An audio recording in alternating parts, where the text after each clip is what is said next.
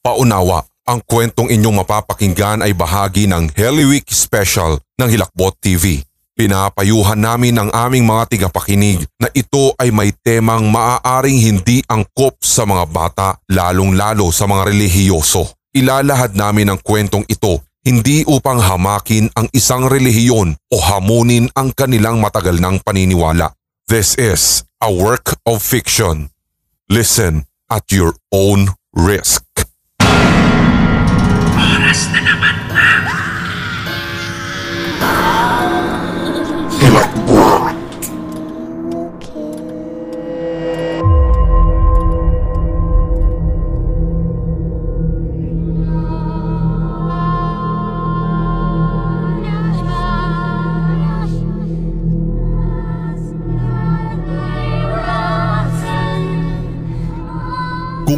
Pa napangudngod sa sandalan ng upuan ay hindi pa magigising si Arya. Naging alerto ang babae at tulirong nagpalingalinga. Nakahinga lamang ito ng maluwag nang makitang maliwanag na sa labas. Umaga na. Isang gabi na naman ang nagdaan at nalagpasan ng dalaga.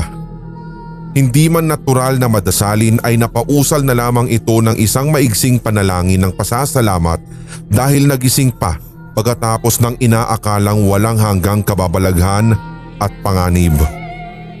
Isinukbit ni Arya ang bag na naglalaman ng kakaunting gamit na kaya niyang dalhin.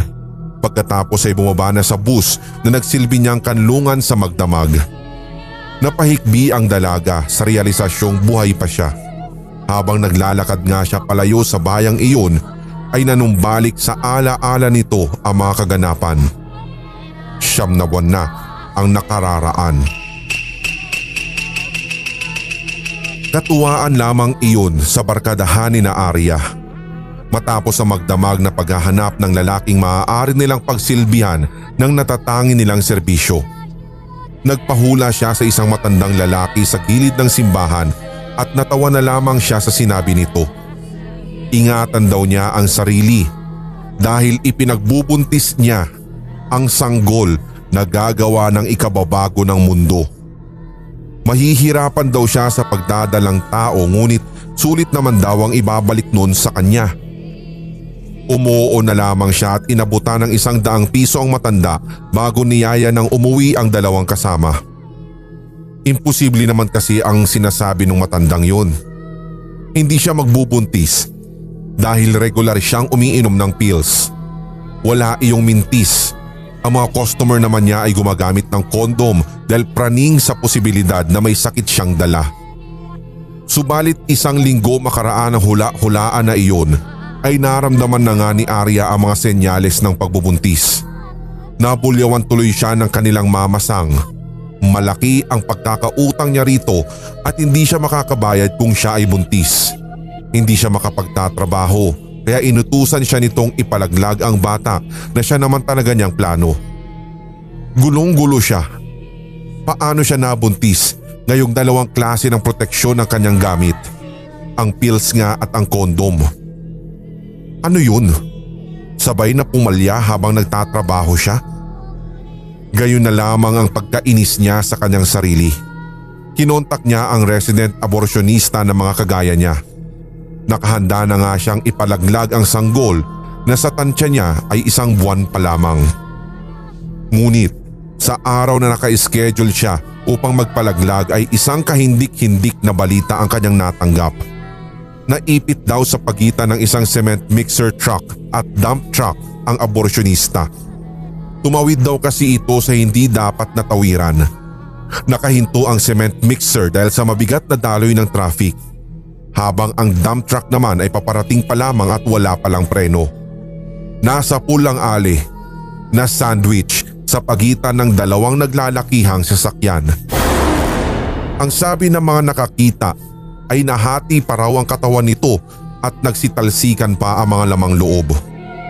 Nang linisin na nga ng mga rumesponde ang nagkalat nitong mga bahagi ay natagpuan sa gitna ng kalsada ang pisak nitong matres. Marami ang nagsabi kay Arya na baka senyales o warning sa kanya ang nangyari sa aborsyonista. Baka mensahe iyon ng nasa taas na huwag niyang ipapalaglag ang bata sa kanyang sinapupunan. Nang haba lamang ang uso ni Arya at umirap. Anya ay tanga lamang talaga ang aborsyonista dahil hindi siya sumusunod sa batas trapiko. Hindi siya naniniwala sa mga senyas-senyales na yon. Naghanap tuloy siya ng ibang aborsyonista. Nakahanap naman siya ngunit kagaya ng nauna sa araw kung kailan naka-schedule ang kanyang pagpapalaglag ay namatay rin ang ikalawang aborsyonista. Bukod daw pala kasi sa pagiging hilot ay tulak din ng iligal na droga ang babaeng iyon. Nakatakbo raw ito at tumalon sa estero. Ngunit sa pagtalon niyang iyon ay sa nakatarak sa burak na malaking salaming basag ito bumagsak. Wasak ang katawan ng aborsyonista. Dumiretso sa maburak na tubig ang halos nahati na nitong katawan habang ang matris ay naiwang nakasabit sa salaming basag. Doon tinablan si Arya. Hindi nga kaya totoo ang sinasabi nilang senyales na ang mga pagkamatay ng aborsyonista na kanyang pupuntahan ay iyon nga. Ngunit hindi pa rin siya talaga nagpaapekto. Kung katatakutan niya ang mga pangyayaring iyon ay tiyak siya naman ang mamamatay. Mapapatay siya ni Mama Sang. Kaya naman imbes na aborsyonista ay pamparegla na lamang ang kanyang hinanap. Ngunit dahil nga sa pagkamatay ng dalawa niyang kakuntsaba sa pagpapalaglag ng kanyang sanggol ay ayaw na siyang bentahan ng mga kakilala niyang hilot. Ayaw rin siyang ibili ng mga kaibigan dahil baka raw madamay ang mga ito sa hiwagang nangyayari. Kung ano-anong klase na ang pampalaglag na ginagamit ng babae ngunit lahat iyon ay tila hindi tumatalab o kaya naman ay napupurnada. Tila ba talagang may humahad lang sa kanyang mithiin? Dahil doon ay lalong nangamba si Arya. Hindi kaya may sa demonyo ang bata sa kanyang sinapupunan? Bakit hindi ito mawala-wala? At bakit walang paraan upang matanggal niya ito? Sa labis na kadesperadahan ay naisip niyang sa Panginoon na lamang humingi ng saklolo. Ani ay bigyan siya ng senyales na hindi niya ikapapahamak ang pagbubuntis sa batang iyon. Paglabas nga niya sa simbahan ay nakabungguan niya ang isang lalaki. Natulala na lamang siya nang makita ang maamo nitong muka. Lalo na na humingi ito ng paumanhin at sinasabing ililibre siya ng tanghalian bilang panghingi ng paumanhin. At sumatotal, pumayag siya. Ang lalaki ay nagpakilalang Ralph. Hindi nila napansin na lumipas na nga maghapon na nagkikwentuhan sila hanggang sa tuluyang yayain siya nito sa mas pribadong lugar. Nooy tinatayang nasa dalawang buwan na ang kanyang pagbubuntis ngunit pumayag pa rin si Arya. Nang humantong sila sa isang hotel ay agad na naligo si Arya. Naghilod ng mabuti at nagpabango. Ngunit anong gulat niya nang paglabas niya ay wala na si Ralph. Sa halip ay isang papel at ilang lilibuhin ang nakita niya sa ibabaw ng kama. Napaluha siya sa nakasulat doon. Ang sabi, Ito na ang senyales na hinihintay mo mula sa Panginoon. Ingatan mo ang bata. Magtungo ka sa probinsya ng Diyos Pater. Babantayan kita kaya hindi ka mapapahamak. Magpakatatag ka lamang. Gumapang ang kilabot sa buo niyang katawan matapos basahin yun. Hindi niya nabanggit kay Ralph ang ukol sa kanyang pagbubuntis maging ang senyales na hinihingi niya sa Diyos. Ngunit kung bakit nalaman niya ito. Sinunod ni Arya ang nasa sulat at sa kasalukuyan nga ay patungo na siya sa Diyos Pater. Ngunit hindi iyon naging madali dahil walang bus na direktang bumabiyahe patungo roon. Nagpasalin-salin siya ng sakay hanggang sa kung saan saang lugar na napapunta. Ang masaklap pa ay wala siyang matutuluyan dahil bawat bayang kanyang nasusumpungan tuwing sasapit ang gabi ay abandonado. Bukod pa roon ay tila pa sinusundan siya ng mga aswang na walang ibang nais kundi ang kanyang sanggol. Mabuti na lamang at parati siyang may masisilungan na siyang nagpoprotekta sa kanya mula sa mga mapangahas na aswang. Sa tuwinang mararamdaman niyang nasa malapit ang mga iyon ay nananalangin siya para sa kanilang kaligtasan. Natututuloy siyang magdasal at tumawag sa Diyos at sa palagay niya ay sadyang napakabisa nun. Pinahid ni Arya ang luhang na malisbis sa kanyang mga mata.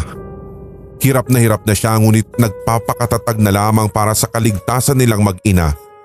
Sa kung anong hiwaga ay pinanghawakan niya ang pangako sa sulat na natagpuan niya sa kama sa hotel.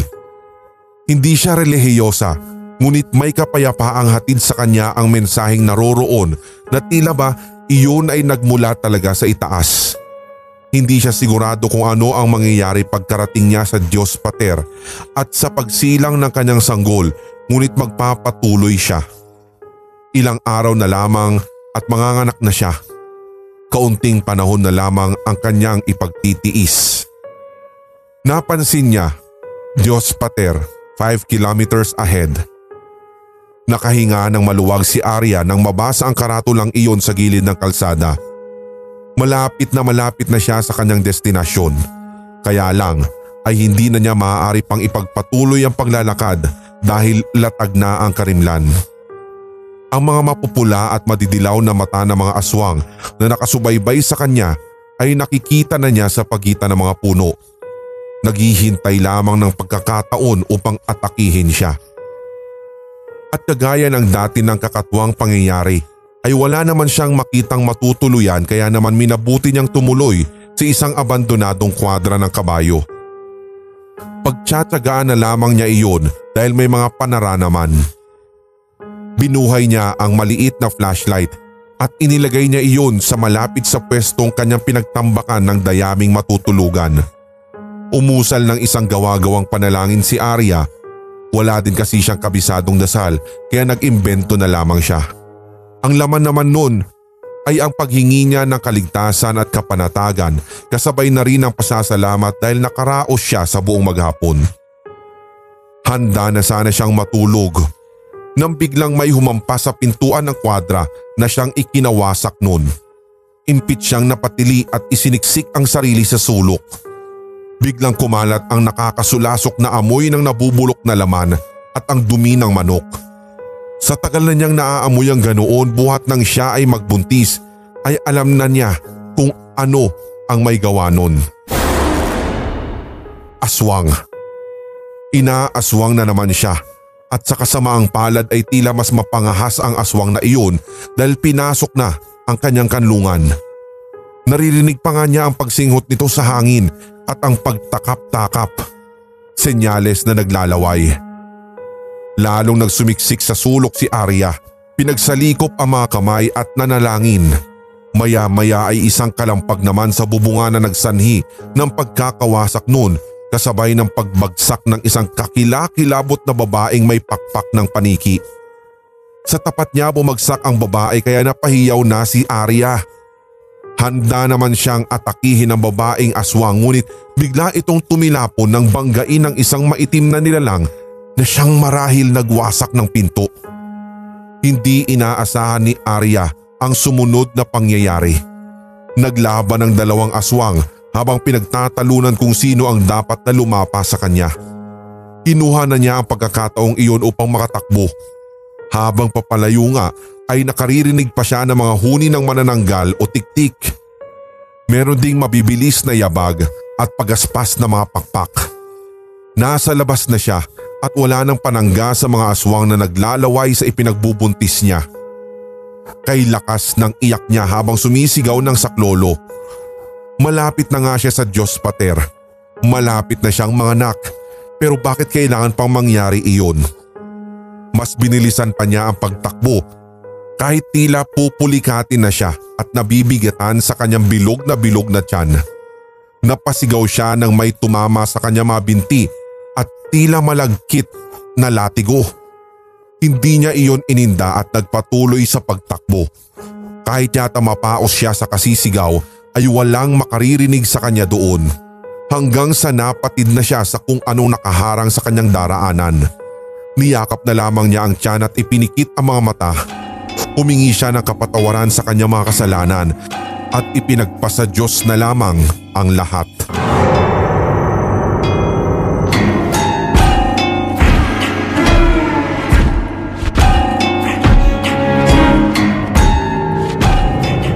Nang magising si Arya ay kaagad niyang sinapo ang tiyan.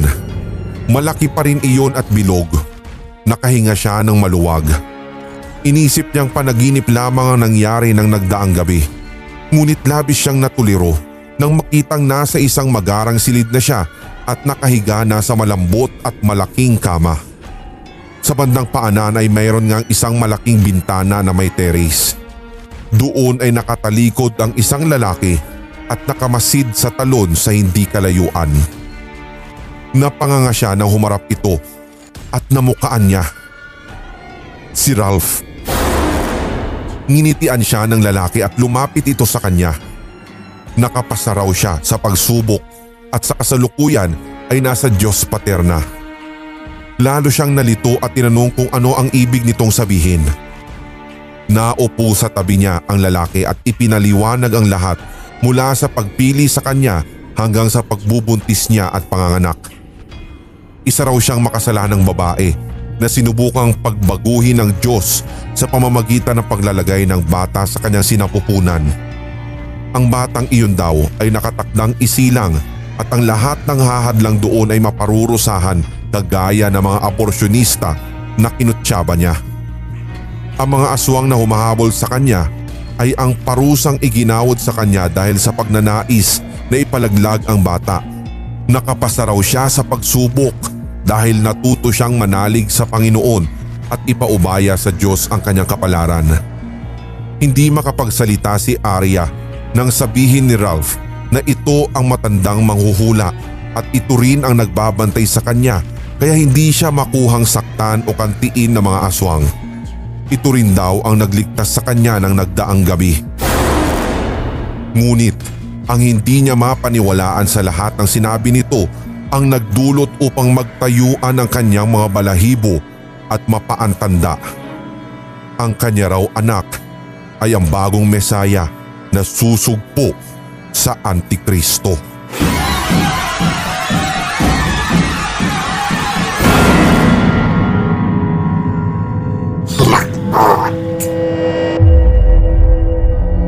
Inyong napakinggan ang tampok nating kwentong katatakutan dito sa Hilakbot TV Pinoy Horror Stories The Podcast. Maaari kang magbahagi ng iyong sariling kwentong kahila-hilakbot sa pamamagitan ng email sa sindakstories2008 at gmail.com. Pwede rin via messenger ng Hilakbot TV official Facebook page. For more Pinoy horror stories and Tagalog creepypastas, tumutok sa ating channels Hilakbot TV at Sindak Short Stories. Ganun na rin sa HTV Podcast. Follow, subscribe, and hit the notification bell. Hanggang sa susunod nating kwentuhan at takutan. Maraming salamat mga certified kasindak at solid HTV positive. Mga solid HTV positive at mga certified kasindak, inaanyayahan din po namin kayo na i-follow ang ating podcast na Pinoy Horror Radio ng HTV Sindak. Ang ating podcast na ito ay mapapakinggan din po sa Spreaker, Spotify, Deezer, Google Podcast, Podcast Addict, Podchaser at iba pang podcast platform. Magkarinigan po tayo sa Pinoy Horror Radio, the podcast. Ngayong taon, tuloy-tuloy ang ating kwentuhan at unli takutan dito sa Hilakbot Pinoy Horror Stories Radio. Your first 24-7 non-stop Tagalog horror stories Sa YouTube.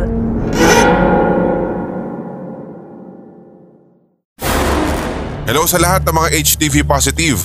Ako po si Red. Inaanyayahan ko rin po kayo na suportahan ang ating mga brother YouTube channels, Sindak Short Stories, Hilakbot Haunted History at ang Red Diaries Tagalog Love Stories.